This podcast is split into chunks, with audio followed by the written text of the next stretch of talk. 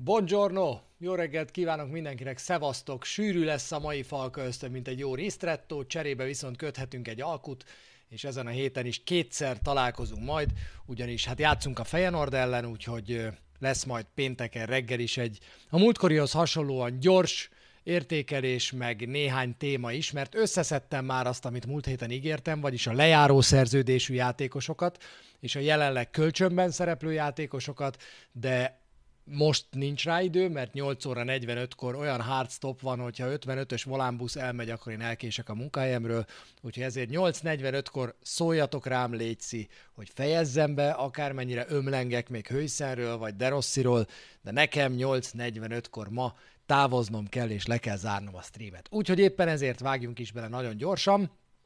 Beszélgetünk természetesen a Frozinonéról. Beszélgetünk a két ellentétes félidőről. Beszélgetünk Daniele De Rossiról, az ő hisztiéről és az ő megint újabb meakulpázásáról, és azért arról, hogy elég jó vele az idegenbeli mérlegünk, legalábbis a Mourinho éráéhoz nem nagyon lehet hasonlítani. Beszélgetünk arról, hogy van egy új kapusunk, arról, hogy De Rossi azért azt is megmutatta a hétvégén, hogy hogyan kell cserélni, valamint természetesen dumálunk majd a Fejenord elleni mérkőzésről és arról, hogy mi minden vár ránk a csütörtök esti visszavágón. Úgyhogy ennek kell beleférnie nagyjából 40 percbe, úgyhogy csapjunk is bele. Ez itt a heti menet, tehát most van egy falka ösztönünk, aztán péntek reggel 8-kor lesz egy újabb falka ösztön majd, amin szintén szeretettel várok mindenkit, és e közben szerdán lesz egy Espresso Romano, illetve vasárnap lesz majd egy Espresso Romano. Ugye van egy Torino elleni mérkőzésünk, a következő bajnoki, de az majd hétfőn lesz, úgyhogy, úgyhogy Úgyhogy megpróbálok először is tekerni egy picit a mikrofonba, de nem biztos, hogy ez már menni fog. Várjatok csak. Talán így egy picivel jobb lesz, szóval, hogy lesz majd lesz majd két Espresso Romano a héten, kivételesen nem három, ugye nagyon hülye ez a hét, mert megcsúszott a Falka ösztön mára az Gála miatt. Hétfőn fogunk csak játszani a Torinóval, de igyekszem majd a héten a kettőt hosszabbra ereszteni, mind a holnapit, mind pedig a vasárnapit. És akkor az a két Espresso Romano hírlevél is tökéletes lesz. Remélem, hogy most már Energynek is egy picivel jobb a kamionban, jó utat, és te inkább hallgassd, mint nézd. Szóval, vágjunk bele a maiba.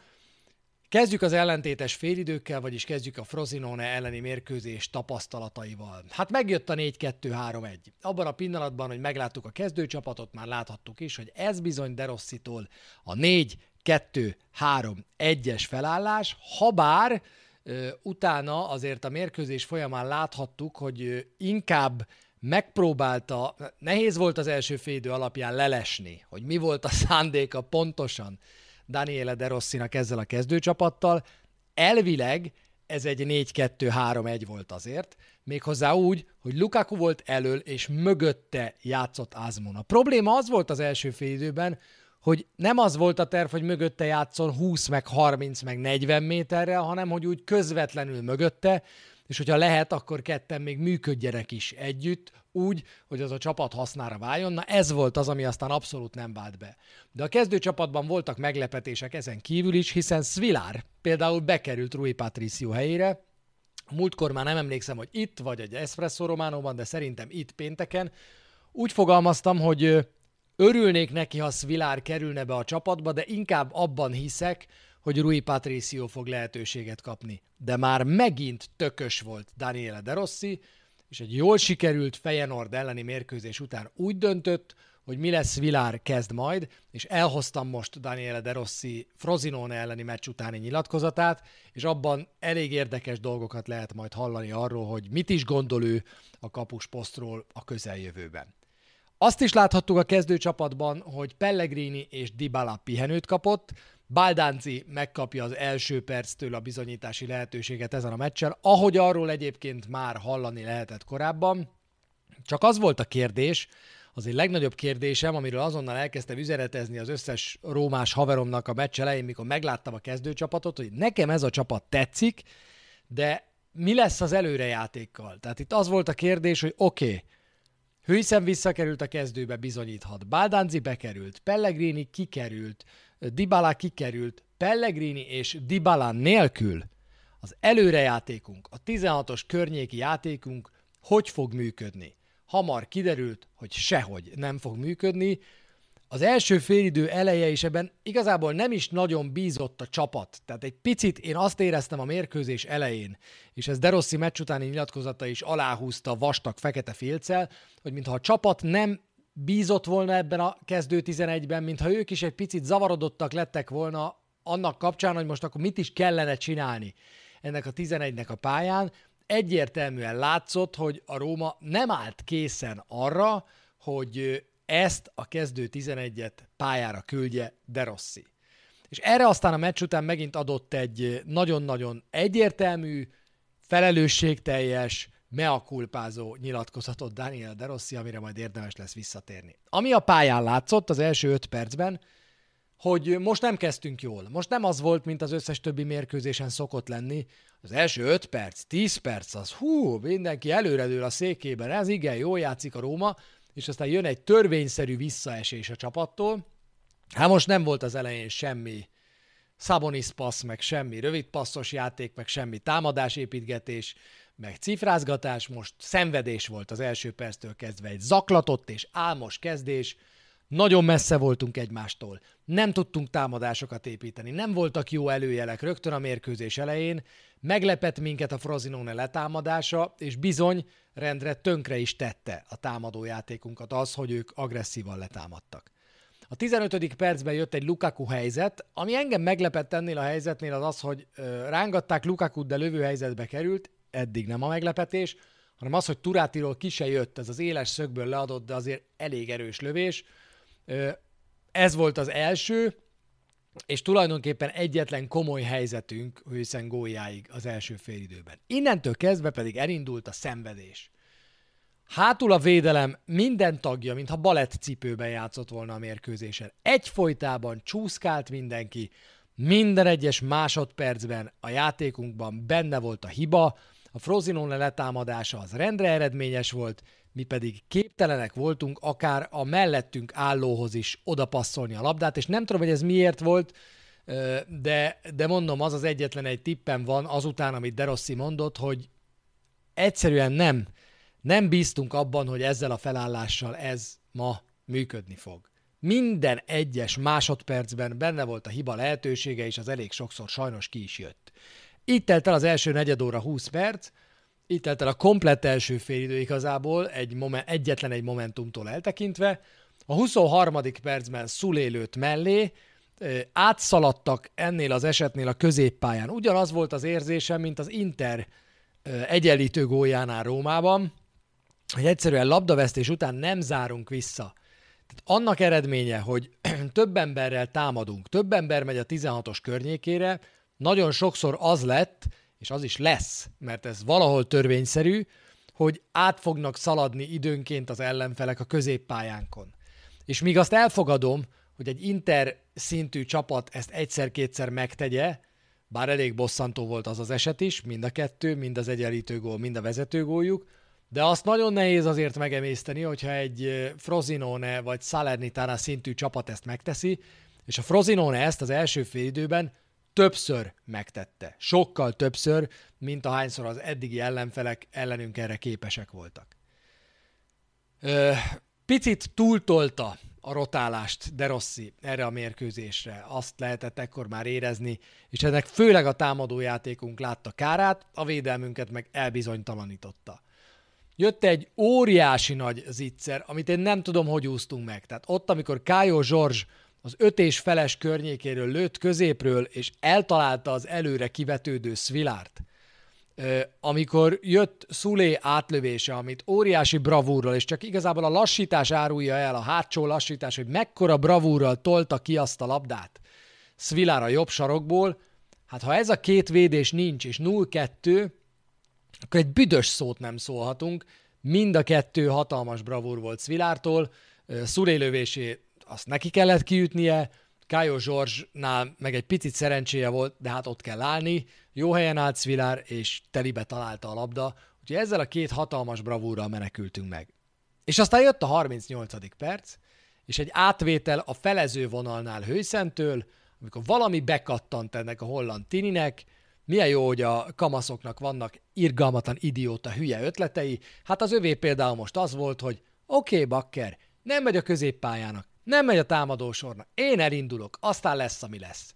Hűszer elindult, csinált egy cselt, nem igazán jött a középpályájuk megtámadni, mire utolérték, már 25 méterre volt a kaputól, ott csinált egy egyszerűnek tűnő, de nagyon finom cselt jobbal, kétszer ér a labdához, külsővel a csel, belle, belsővel szépen maga elé teszi, és aztán mintha csak ő lenne Paulo Dybala, jobbal gyönyörűen elnyesi a hosszút. Egy zseniális gól Hőszentől, és ezzel 1-0 ide, és 15 millió euróval már is felmegy az értéke. Egy 0,03-as XG-jű lövésből sikerül vezetést szereznie Dén Hőszennek, és akkor, gyerekek, megtörténik az, hogy jön Daniele De Rossi, Mancini, ahogy minden egyes gólnál szokott, ezt érdemes megfigyelni, kimegy a kis padhoz inni. Abban a pillanatban, hogy vezetést szerzünk, Mancini azonnal megy a kispadhoz inni, hogy meghallgassa, hogy a vezetőedző mit szeretne mondani. És, ami, és hát nem tudom, hogy mi lesz De Rosszival, de lesznek vele még gondjaink. Lesznek vele nagyon komoly gondjaink. Hozzáteszem, hogy tökéletesen igaza van Daniele De Rossinak abban, amit mond. Tökéletesen igaza van, mert pontosan látja azt, hogy milyen irgalmatlan mázli az, hogy mi megszereztük a vezetést ezen a mérkőzésen. Hőszen ezért kap egy sárgát, ezért a csittegtetésért, ugye a pikantériája ennek a helyzetnek az, aki nem tudná esetleg, hogy télen éppen a Frozinone vitte volna el kölcsönbe Hőszent a Juventustól, amikor az utolsó pillanatban még Mourinho kérésére érkezett a Róma, és lecsapott Hőszenre, Hőszen pedig édesapjával eldöntötte, hogy hát ha a Frosinone hív, meg a Róma hív, akkor pontosan tudod, hogy mi a dolgod, és a Rómát választotta. Kevésbé szépen megfogalmazva az utolsó pillanatban nyúltuk le Hőszent a Frozinonétól az átigazolási időszak közben, és emiatt aztán nyilván beszóltak Hőszennek ezen a mérkőzésen, a gól után Hőszen megmutatta, hogy kus legyen, ezért pedig jár a sárga, volt egy kis hirig, de Mancini letolta először Hőszen, tehát oda ment hozzá, és megkérdezte tőle, ezt le lehetett olvasni a szájáról, hogy ezt meg miért, ez meg mi volt ennek, mi, mi szükség volt, de abban a pillanatban, hogy a Frozinone játékosok megérkeztek, és, és elkezdtek anyázni Hőszennek, abban a pillanatban Mancini megvédte őt. Acerbi, tényleg nem is tudom, hogy Acerbi mit kapott végül, azt hiszem, hogy eltiltást nem, de gondolom pénzbüntetést kapott a középső ujjáért azt Hőszen nem fog kapni, a sárga, sárga elég ezért, azt gondolom. És lehet, hogy 18 évesen így járt jobban. Pont erről beszélgettem múltkor valakivel, hogy milyen érdekes a világ, Nyugat-Európában mindenki a pénzbüntetésben bízik, csak eltiltást kapjon. Mésző Géza meg szerintem a mondataiért, amiket elmondott a sajtájon, abban bízik, hogy inkább eltiltják, de nem pénzbüntetést kap, mert akkor nem kell fizetni. Nem tudom, hogy mit kapott Ácserbi, de az biztos, hogy hőszem pénzbüntetést ezért nem fog kapni, a sárgalappal bűnhődött. Szóval botrányos játék, egy villanással, két Svilár bravúrral, tényleg borzalom. Tényleg borzalom, amit az első félidőben művelt ez a csapat. Tehát ha megnézzük az első félidei statisztikákat, már pedig miért ne tennénk ezt meg, amikor lehetőségünk van rá, akkor azt láthatjuk, hogy egyszerűen botrány az első félidő. Tehát itt most a teljes mérkőzés statisztikáját látjátok. És ennyiben szaladjunk előre, mert érdemes. 57% labdabirtoklás. Lenyomjuk őket, oké, okay, van benne egy 11-es, de lenyomjuk őket körülbelül 31 századdal szűken, 35-tel szűken lenyomjuk őket ö, helyzetkialakításban, XG-ben. Totál lövésekre majd mindjárt lesz egy durvább kép, nagy helyzetek kettő-kettő, ők mind a kettőt kihagyták az első időben. Mi egyet se hagyunk ki két nagy helyzetből, passzokban mi vagyunk jobbak, ez természetes, hiszen többet birtokoljuk a labdát, elkövetett szabálytalanságokban is, de 10-2 a szögletaránya Frosinonénak. Most nézzük meg az első félidőt, és nézzétek először, először, amit nézetek, az a lőlap. Ezt nézzétek meg. Ez az első félidő lőlapja. 1, 2, 3, 4, 5, 6, 7, 8 lövés a 16-oson belülről, ebből 7, 7 próbálkozás az 5 és feles közvetlen közeléből. két lövés még közvetlenül a 16-oson kívülről, kiváló helyzetből, tehát igazából azt mondhatjuk, hogy tíz olyan lövése volt az első félidőben a Frozinónénak, ami komoly, közvetlen gólveszélyt jelenthetett volna. Nézzétek meg az XG-t az első félidőben. 1-19, 0-14. 7 nullás szögletarány, 18-3 lövés, ebből 4 és 2 kapura, 4 szvilárvédés, amiből minimum 2 bravúr, mindkét nagy helyzetüket elrontják, úgy úsztuk meg ezt az első félidőt, ahogy igazából nem nagyon lehet első félidőt megúszni. Ez egy disznó mázli volt. És aztán Daniele De Rossi cserél. Aztán Daniele De Rossi úgy dönt, hogy oké, okay, ez így nem fog menni. És a legjobb kettőt cseréli, amit cserélhet. Én azt mondtam, hogy itt kettőt minimum változtatni kell, de az, hogy Hőszent lehozza, az megint egy bátor edzői döntés szerintem. Tehát az, hogy egy 18-19 éves játékosnak azt mondod, hogy figyelj öreg, gyönyörű volt a gól. Tudom, hogy az egyetlen egy villanást, aminek most a 0-1-et köszönhetjük, az a tiéd volt. Tudom, hogy több vér volt benned, mint bármelyik másik játékosban, aki pályára lépett az első félidőben, de sajnos ez egy sárgát is eredményezett, és egy ilyen meccsen én nem foglak fennhagyni egy sárgával a második félidőre. Gyere le, bemegy Jorrente, és majd elvégzi a piszkos munkát, amit kell. A másik csere, az pedig egy egyértelmű szerkezeti változtatás.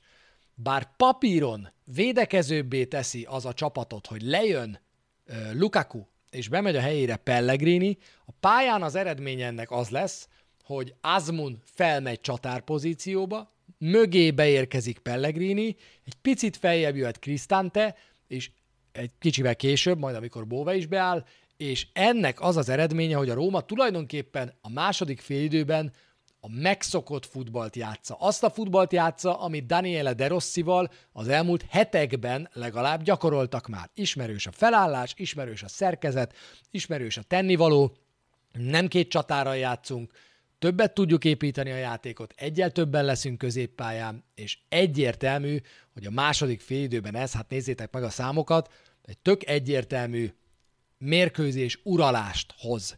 Innentől kezdve ezt a lövését felejtsük is el a Frosinonénak éles szögből.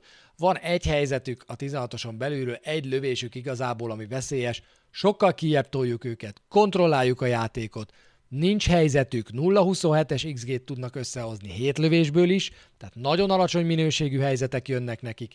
Nekünk megvan a két nagy helyzetünk a második félidőben, amit be is rúgunk, és uraljuk a meccset, átvesszük teljesen a játék irányítását, és már minden rendben van. Ezt eredményezte az, hogy Daniele De Rossi hajlandó volt a szünetben, volt olyan bátor a szünetben, hogy ezt a két cseréjét meghúzza. Ráadásul azzal, hogy lement Lukaku, és bejött a helyére, bejött a helyére Pellegrini, ezzel Azmun lett a középcsatár, és igazából ez a Spalletti foci. Igazából ez a Spalletti foci, ahol a 4-2-3-1-ben igazából egy kreatív játékos az éked, oké, okay, itt Azmun, ott meg Totti, de egy olyan kreatív játékos az éked, aki a játék felépítéséből szintén ki tudja venni a részét, tehát egy fél emberrel még többen leszünk a középpályán.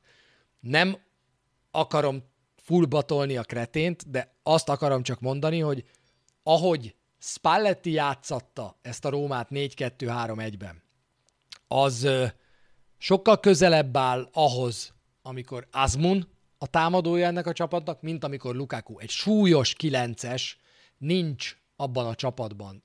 Az első, az aranykorszakban nem volt abban a csapatban. Ez volt a csodája annak a Spalletti féle futballnak, amin felnőtt Daniele De Rossi. És a meccs szempontjából a lényeg az, hogy a Róma visszaáll arra a focira, amit heteken át gyakoroltunk, és ez nagyon-nagyon látszik a játékon. Ez nagyon látszik a játékon. Egyértelmű a második félidő fölénye, és egyértelmű az is, hogy amikor Krisztánte egy picit följebb mehet, akkor ugyan nincs jó formában, és nem tud olyan hasznos lenni, mint amilyen hasznos szokott lenni mezőnyben más mérkőzéseken, de az ő átlövéséből és abból, hogy kapu előtt viszont feltalálja magát, és kapu előtt igenis veszélyes Brian Cristante, abból megszületik a második gól, egy átlövés, egy kipattanó, és Azmon második gólja. Ázmunnal kapcsolatban sokakkal beszélgetve van olyan érzése sok róva szurkolónak, és ha nektek is van, akkor azt írjátok meg cseten, légy szíves, hogy nem annyira bírják őt a többiek. Azért hozom ezt csak ide, mert én ezt nem figyeltem meg. Sem ezen a mérkőzésen, sem korábban, de sokan mondják, úgyhogy meggyőzhető vagyok, hogyha ti is vagy közületek páran azt gondolják, hogy, hogy igen, azért Azmunnak, mint hogyha lennének csapatba kerülési gondjai, mármint a csapat magjába való bekerüléssel gondjai, hajlamos vagyok hallgatni rá.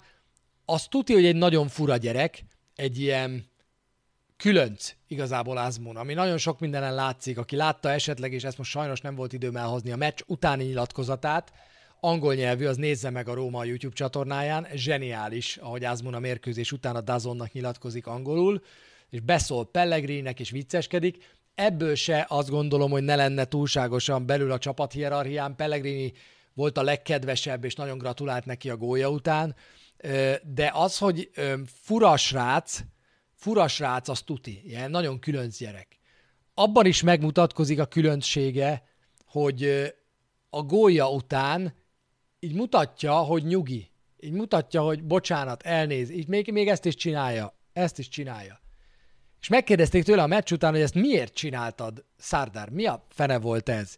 Hát ott nem a Róma szurkolók voltak, hanem a Frozinone szurkolók. Ezt miért kellett csinálni? És elmondta, hogy igen, tudja, Hűszen gólöröme miatt kért igazából elnézést, mert nekünk minden, minden futballszurkoló a barátunk, és nem akartam őket megsérteni, és nem akartam túlságosan örülni, mert tudtam, hogy az első gólörömet egy picit túltoltuk. Hát erre mondaná a feleségem, hogy milyen cuki Szerdar Azmun, hogy ilyen jut eszébe. Zseniális rác, én nagyon bírom. Tudom, hogy Daniele De Rossi is nagyon bírja. Én inkább egy szuper csere szerepkört tudok neki elképzelni. Szerintem soha nem lesz annyira megköthető az ő keze, meg lába, meg esze, meg játéka, hogy egy hasznos kezdőjátékosa legyen ennek a Rómának, de egy jó, őrült cserének el tudom képzelni Azmunt, akár hosszú távon, megszerezni persze nem lesz könnyű, főleg ha még rúdossa a gólokat, mert kölcsönben szerepel a Rómában, de hogy mi lesz a kölcsönjátékosok sorsa, vagy mi lehet, arról majd a pénteki Falka ösztönben bővebben beszélgetünk. És aztán jön a harmadik gól, örülhetünk neki, hogy ez egy báldánci lövésből kezdődik tulajdonképpen, hiszen abból lesz a 11-es, amit a VAR ad meg végül. Őszintén szólva, én elsőre nem láttam, hogy ez 11-es. Én is azt gondoltam, amit a játékvezető, a játékvezetőt, amikor kihívták, mert most már a VAR döntéseknél a beszélgetést a VAR játékvezető és a pályán lévő játékvezető között nyilvánosságra hozzák Olaszországban utólag, az a beszélgetés zajlott le, hogy egyrészt megállította a VAR játékot. Tehát ne felejtsük el, hogy nem várták meg a következő játék megszakítást, hanem a VAR azt mondta, hogy ki szeretnélek hívni, megállítom a meccset, mert itt egy erős kezezés gyanú van. És a játékos azt, vagy a játékvezető azt mondta, hogy ő úgy látta, hogy rápattant a kézre a labda. És szólnak neki, hogy nem, és két-három felvételt fognak mutatni, de hadd állítsák meg a játékot. Jó döntés születik, megállítják a játékot, kihívják a játékvezetőt, és igen, a lassításból már számomra is egyértelmű, hogy itt nem testről pattant kézre a labda, hanem kézről pattant testre a labda, úgyhogy, vagy kézről a másik kézre pattan a labda, és így lesz 11-es, teljes joggal.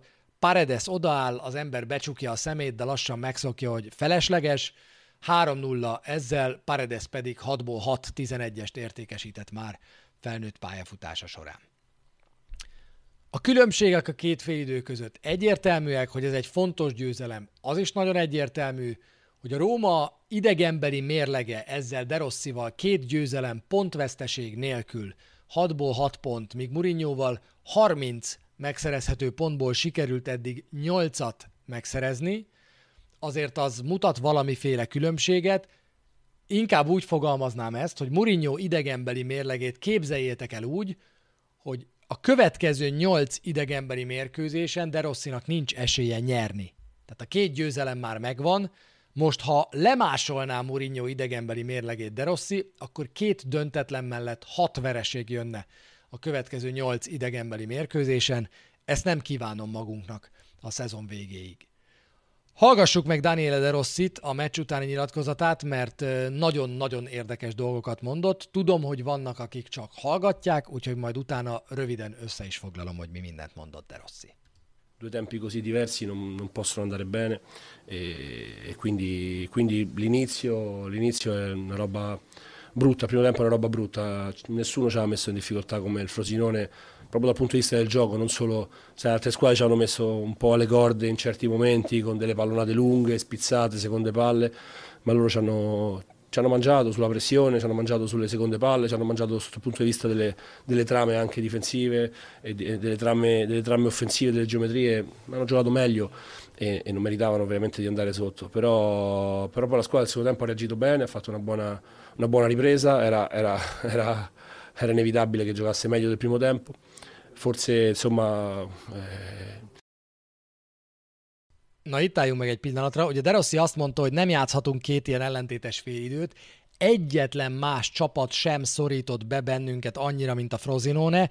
Egyszerűen megettek minket a letámadásunkkal, messze voltunk egymástól, nem működött semmi, és aztán a második félidő szerencsére máshogy alakult, még szerencse, hogy a, az első félidőnél rosszabb játékot, azt fizikai képtelenség játszani úgyhogy ezért, ezért sikerült jobban a második félidő. És akkor most jön az a rész, amelynél különösen figyeljetek, mert itt jön az önkritika De Rossitól. Quando cambi un po' la formazione, metti due attaccanti un po' più di peso, devi avere qualche giorno in più per provarla. Forse la prossima volta magari un cambiamento su una cosa che stava andando abbastanza bene, che poi è quello che abbiamo fatto nel secondo tempo, magari lo faremo quando avremo un po' più di tempo per provarlo.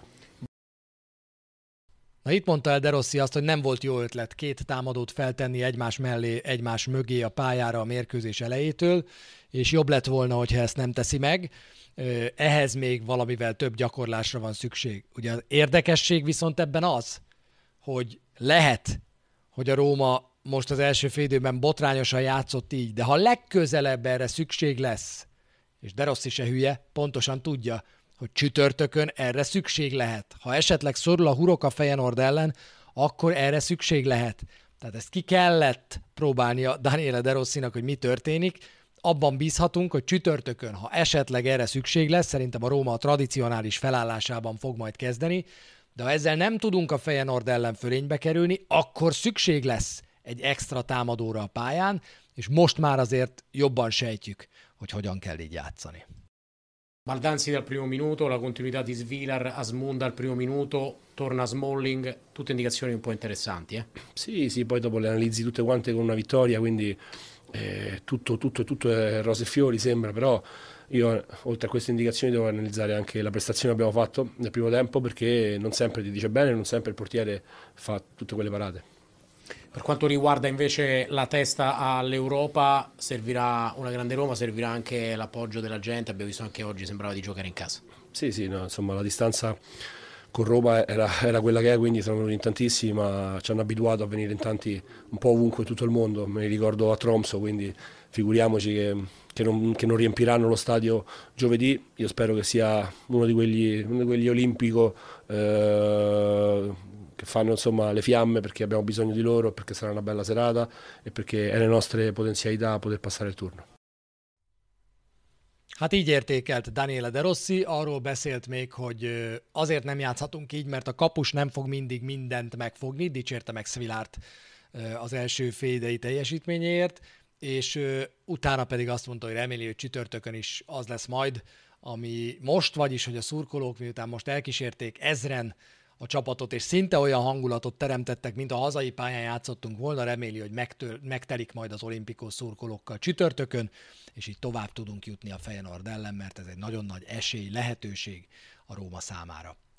Ennyit mondott De Rossi, ugye a Svilárról még a sajtótájékoztatón is beszélt, ezután a nyilatkozata után, és ott azt mondta, hogy nem lát olyan okot, hogy egy olyan játékost, aki ennyire fiatalon ilyen jó teljesítményt tud nyújtani, ő ne védjen most. Tehát ő azt mondta, hogy egy poszton, ahogy, ahogy elmondta, ő egy poszton szeret teljes egyértelműséget, hogy ki játszik és ki nem, az a kapusposzt. És amennyire egyértelműen úgy gondolta, amikor megérkezett, hogy ennek a csapatnak Rui Patricio az első számú kapusa, most annyira egyértelműen gondolja azt, hogy pár gyengébb Patricio teljesítmény után, és két jó Svilár teljesítmény után meg kell kapnia a bizonyítási lehetőséget Svilárnak.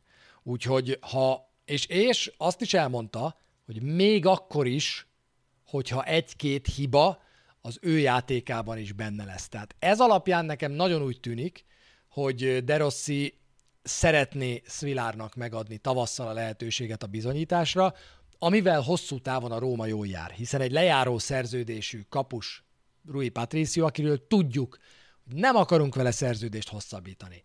Itt van Miles Vilár, aki egy, egyelőre jobb teljesítményt tud nála nyújtani, kettő, rosszabbat valószínűleg nem is fog, legfeljebb az ő teljesítményében is benne lesz a hiba, ugyanúgy, mint Rui Patricioéban, viszont megtudjuk azt, hogy kell-e kapusra költeni nyáron, kell-e kapust igazolni, vagy pedig van annyira jó mi lesz Vilár, hogy neki tudunk menni a következő szezonnak. Az hagyján, hogy kijön a beadásokra, hogy lőtt el a círja, de ugye volt olyan, hogy öklözött gyakorlatilag a 16-os vonalánál, volt olyan, hogy tipegett, és épp, hogy meg tudta fogni alatt, tehát az egész 16-ost uralja mi lesz Vilár, és még csak azt mondom, hogy nem is ez a legnagyobb érv mellette, akkor, amikor a Derossi féle futballt akarjuk játszani. Amikor a Derossi féle futballt akarjuk játszani, akkor szerintem a legnagyobb érv Svilár mellett az, hogy 88, passz, 88 kal passzolt 40-et ezen a mérkőzésen. 7 védése volt, és 40 passza 88% kal és ezek nem voltak mind egyszerű passzok, egy része nyomás alatt. Lábbal, magabiztosabb, mint Rui Patricio. A kijövetelei magabiztosabbak, mint Rui Patricio kijövetelei, és a védései is magabiztosabbak. Nem nagyon van olyan érv, ami amellett szólna, vagy az ellen szólna, hogy ő legyen a csapat kapusa most tavasszal, tulajdonképpen minden mérkőzésen szerintem. Pár rövid hír a Rómával kapcsolatban, hiszen még 10 percünk van. Azt a plegykát szerintem felejtsük el, hogy Massimiliano Allegri, aki valószínűleg távozik a Juventustól, lehet a Róma edzője. Én attól is ki vagyok eleve, hogy Allegrit, amikor jön egy gyengébb időszak, egy egyértelműen túl teljesítő korszak után, akkor megint előjönnek a bokorból, mint a Simpson, a, a, vagy nem is tudom kicsoda a mémben, a, a, az Allegrit eltakarítani akaró Juventus szurkok. Tehát én szerintem ami Allegrivel és Piolival történik ebben a szezonban, az nagyon gáz. Ez nagyon gáz. Hát az Inter pontosan annyival van a mezőny fölött, mint amennyivel a mezőny fölött kell lennie a játékos keret alapján. A Juventus újjáépült, és ott van a második, harmadik helyen, a Milán folyamatosan alakul, és ott van a második, harmadik helyen, teljesen reális a tabella. Én nem tudom, miért kell minden alkalommal beleszállni egy edzőbe, amikor három-négy gyengébb mérkőzése van a csapatnak, Felejtsétek el szerintem ezt az egészet. Allegri én úgy gondolom, hogy nem lesz a Róma edzője. Nem hiszem, hogy erre arra a futballra, ami inkább közel áll Mourinhohoz, mint a De Rossi féle futballhoz, és arra a pénzre igent mondana a Róma. Ráadásul, ha nem hozták ide a Juventus volt játékosát, akkor nem Bonucci-t ugye télen, akkor nem nagyon fogják idehozni szerintem a Juve edzőjét sem a tulajdonosok, de mondom, tehát e- ezzel a plegykával egyelőre maradjunk annyiba, hogy ne foglalkozzunk. Arról pedig, hogy a vezetőségben káosz van, arról írtam az Espresso Románóban, azért ez most már kezd aggasztó lenni. Négy darab igazgatói vagy felsővezetői pozíció van üresen a Rómánál. A szakmai igazgatói, ez volt Tiago Pinto, a sportigazgatói, az eddig is üres volt, a technikai igazgatói és a média igazgatói. Úgyhogy négy darab nagyon fontos vezetői pozíciónak nincs gazdája ebben a pillanatban, és egyelőre nem neveztek ki senkit, úgyhogy a vezetőségben lassan Lina Suluku, az ügyvezető egyedül marad, meg ott lesz még a szakmai stáb mellette, szóval a felszín az most a jó eredményeké, de azért a felszín alatt a klubnál egyre hatalmasabb kérdőjelek vannak a jövővel kapcsolatban, és nem akarok senkit ijesztgetni, de akkor, amikor esetleg majd nem jönnek így az eredmények, akkor erről nagyon-nagyon sokat fogunk majd hallani. Remélem, hogy csütörtökön jön majd az eredmény. A Feyenoord a Válveik ellen játszott bajnokit, és 1-0-ra nyert hétvégén méghozzá úgy, hogy az egész mérkőzésen nyomasztó orbitális fölényben voltak. Ezt segítette az, hogy a 35. percben volt egy kiállítás a Válveiknél. 32 lövése volt a Feyenoordnak, 14 kapura, úgyhogy a Válveik ötször próbálkozott lövéssel, 77 százalékban birtokolta a labdát a Feyenoord, tehát inkább egy olyan mérkőzés volt ez, ami végig támadtak, és végül csak a 84. percben tudták megszerezni az egyetlen győztes gólt, de betolták a kapuja elé a válveiket, amely emberhátrányban volt egy órán keresztül. Ami fontos még, hogy Hertroida visszatért, Timber visszatért, úgyhogy egy erősebb csapat lesz majd az ellenfelünk csütörtökön, mint amilyen múlt héten volt Rotterdamban. Slot pihentetett is, Paisao például csak csereként jött, úgyhogy mindenki tartsa szárazon a puskaport. Ez nem lesz egy gyenge, futottak még kategóriájú mérkőzés, ez háború lesz a Frozino, a Frozino meccs után a Feyenoord ellen, és így aztán nagyon jó, hogy jövő héten csak hétfőn kell játszanunk bajnoki mérkőzést, mert egy nappal többet pihenhetünk majd. Biztos, hogy szükség lesz rá. Az AS Rómának saját felülete van egyébként, ahol állásokra lehet jelentkezni, ott próbáljátok meg, amennyiben ehhez kedvetek van. Mondom gyorsan még a programot, Pénteken tehát lesz egy újabb falka ösztön, addig két espresso romano, illetve egy espresso románóval támadok Patreonon, vasárnap is lesz egy espresso románó hírlevél, de a pénteki falka ösztönben, amellett, hogy beszélgetünk majd a Fejenord elleni visszavágóról, hozom majd a lejáró szerződésű és a kölcsönben szereplő játékosok listáját és a velük kapcsolatos problémákat, úgyhogy ezzel várok majd természetesen mindenkit. Most pedig elnézést kérek, hogy ennyire röviden tartom ma a falka ösztön, de még 5 perc van esetleg az üzeneteitekre, úgyhogy lehet azzal támadni. Én szerintem gyorsan végighadartam nagyjából mindent, amit szerettem volna. Itt van tehát a heti menet, pénteken reggel 8 órakor fogunk majd találkozni, és bízom benne, hogy akkor is majd minél, minél többen leszünk. Na, ha van üzenet a cseten, akkor már nézem is. Én személy szerint annak örülnék, ha Daniele De Rossi maradna a vezető edzőnk, így a Lobozár Viktor. Én ezzel teljesen egyetértek, engem is kezd meggyőzni De Rossi arról, hogy alkalmas lehet erre a feladatra, és szerintem a vezetőség is úgy gondolja, hogy ha ugyanazt tudjuk egy De Rossival, mint egy sztáredzővel, és így tele van a stadion, akkor ugyanazt tudom mondani, mint a Svilar Rui Patricio dilemmára, nem nagyon látok a másik serpenyőben szereplő érvet. Fog hibázni De Rossi, most is hibázott, elismerte azonnal, és ami ennél sokkal fontosabb, hogy kiavította azonnal. Tehát gondoljatok bele, hogy hányan vannak, akik hát nagy nehezen húznak egy bátrat, és utána nem merik azt kiavítani. Daniele De Rossi a szünetben azt mondta, hogy oké, okay, ezt elcsesztem, most azonnal változtatunk, mert megúsztuk ezt az első félidőt. Nagyon fontos, nagyon fontos, hogy ezt meghúzza. Hőszen tegyük le a padra, hogy ne menjen feljebb az ára. Hát Hőszen ára most a mai hírek szerint már 30 milliónál tart. Ugye vicces, hogy a múltkor az első gólya után 15-ről volt szó. Ha gólonként 15-tel megy föl, akkor tényleg Gáginyó ezt csináljuk. A Juventusnál azért szerintem elférne ebben a keretben.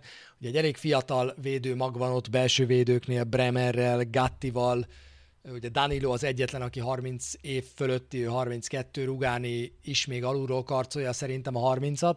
Szóval ott van egy egészséges és elég jó korban lévő mag, de azt gondolom, hogy bárki is lesz a Juventus edzője, elfér ott hőszen. Ezt tekintsük Mourinho és Pinto búcsú ajándékának, hiszen Mourinho találta ki Hűszent, és Pinto tudta megszerezni. A Derossi féle taktika meddig fog működni, nem kiismerhetően nagyon, ezzel a kérdéssel búcsúzom ma. Szerintem ez sokkal kevésbé lehet kiismerhető, mint a Mourinho féle taktika. Azzal volt olyan probléma, hogy mivel kevés a variációs lehetőség benne, ezért nagyon könnyen kiismerhető volt. Ez a taktika, ez a stratégia, ebben magasan van a plafon. Itt sokkal inkább a játékosok minősége határozza azt meg, hogy meddig tudott eltolni ezt a plafont, én nagyon örülök neki, hogy jól használja egyelőre a játékosait De Rossi, és ne felejtsük el, hogy van még egy Lieblingje, akit eddig nem játszatott, őt úgy hívják, hogy Hussam Auer, aki visszatért, most pár percet azért már kapott, de nagyon szereti De Rossi Auer játékát, és ebben a, ebben a stratégiában, ebben a felállásban Auernak bizony juthat szerep még a közeljövőben. Szóval örüljünk neki, pontosan annak, amit Lőte Laci most ír, mint ha olvasnál a gondolataimban, hogy nincs nagyon sérült játékos, ebben az időszakában a szezonnak erre hatalmas nagy szükség van, főleg, hogyha a Feyenoord ellen tovább fogunk jutni. És majd nem mondja nekem azt senki, hogy elkiabálta Csabi, amikor jön a következő sérülés. Biztos, hogy lesznek még sérülések, de most örüljünk neki, hogy ilyen cserék tudnak jönni a padról, mert most már nagyon tigris volt a kispad. Nagyon tigris volt a kispad. És, és Daniel De Rossi használja is ezeket a játékosokat, és ez szuper. Fábio Favattinak köszönöm szépen a figyelmeztetést, hogy már 8 óra 43 van. Molnár Dávidnak köszönöm a dicséretet a Patreonnal kapcsolatban. Oda természetesen továbbra mindenkit, továbbra is mindenkit szeretettel várunk, és most pedig elbúcsúzom, mert ahogy Mourinho azt nem szereti, indul a busz. Úgyhogy ki, kiáll a busz és elmegy, hogyha nem, nem sietek. Szevasztok, köszönöm szépen mindenkinek, hogy itt voltatok.